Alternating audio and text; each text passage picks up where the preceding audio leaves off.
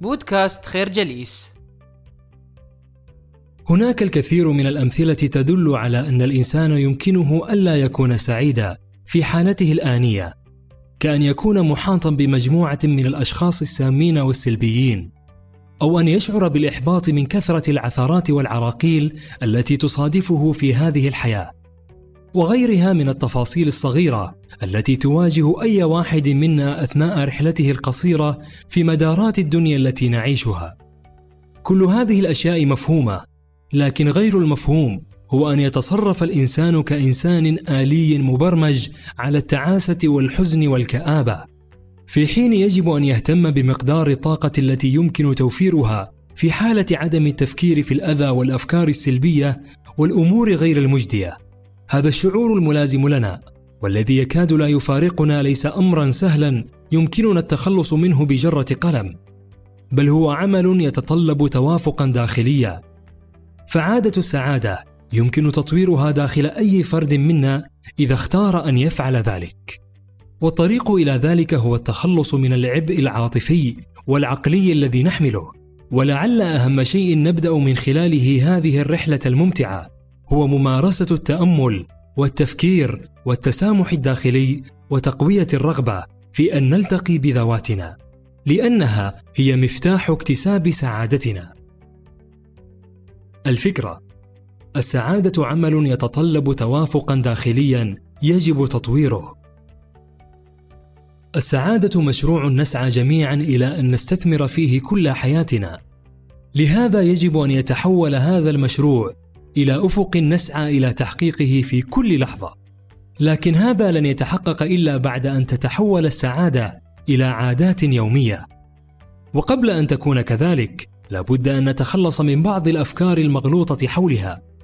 فكثيرون منا يبحثون عن سعادتهم عند الآخرين أي في عوالم خارج ذواتهم. وباختصار شديد السعادة لا تحدث لك بل تحدث بسببك. وللمساعدة في إيجاد بعض العادات التي تشعرنا بالسعادة يقترح الكتاب مجموعة من النصائح نجملها فيما يلي. البحث عن الجانب المشرق من الحياة. الابتعاد قدر الإمكان عن فخ المقارنة مع الناس. الابتعاد عن الهاتف دون ضرورة. التواصل الإيجابي مع الطبيعة. تحمل مسؤولية القرارات التي نختارها بنسبة 100% التواصل الداخلي مع الذات. قضاء الوقت في الأشياء المهمة. الاستمتاع بأوقات الراحة من أجل زيادة الطاقة وتحسين المزاج. الفكرة تحويل السعادة إلى عادات هو الرهان الحقيقي لمن يبحث عن سعادته. بالرغم من أن الإنسان يتحدث بشكل يومي عن السعادة إلا أن تعريفها ورسم حدودها أمر ليس باليسير لمجموعة من الاعتبارات.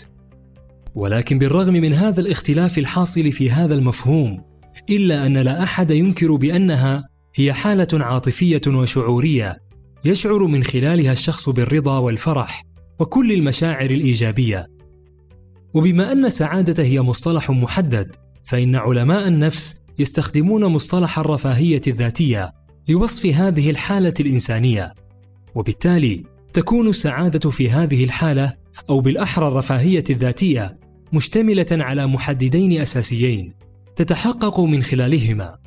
هما توازن المشاعر والمقصود بهذا التوازن استقرار المشاعر الإيجابية والتقليل من الشحنات السلبية وانعكاساتها على نفسية الفرد. الرضا عن الحياة والمقصود به الحالة التي ينسجم فيها الإنسان مع كل ما يقوم به من أعمال أو ما يحدده من اختيارات. الفكرة السعادة تتحقق من توازن المشاعر والرضا عن الحياة.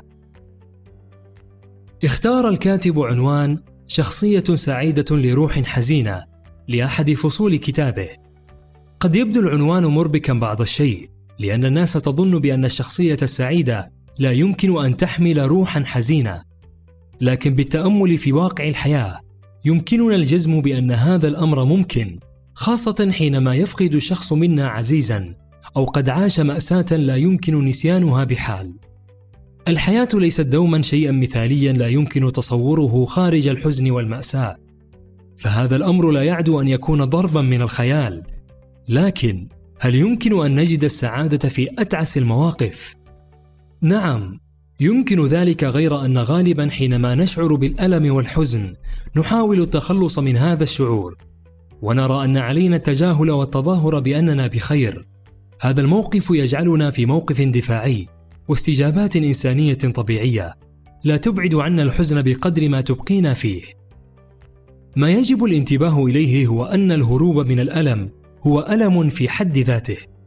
لهذا يجب علينا أن نشعر بالحزن وأن نختبر هذا الألم أي أن نتعامل مع الألم ككائن حي لأننا ما دمنا في هذه الحياة فإن هذا الشعور سيلازمنا شئنا أم أبينا؟ ولن يكفينا الهروب من التخلص منه.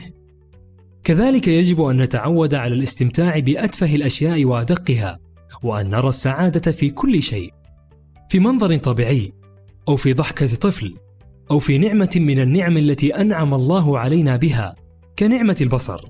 وباختصار يجب علينا أن نكتشف سعادتنا ما دمنا أحياء. الفكرة الهروب من الألم والحزن لا يحقق سعادتنا. نشكركم على حسن استماعكم. تابعونا على مواقع التواصل الاجتماعي لخير جليس. كما يسرنا الاستماع لآرائكم واقتراحاتكم. ونسعد باشتراككم في البودكاست.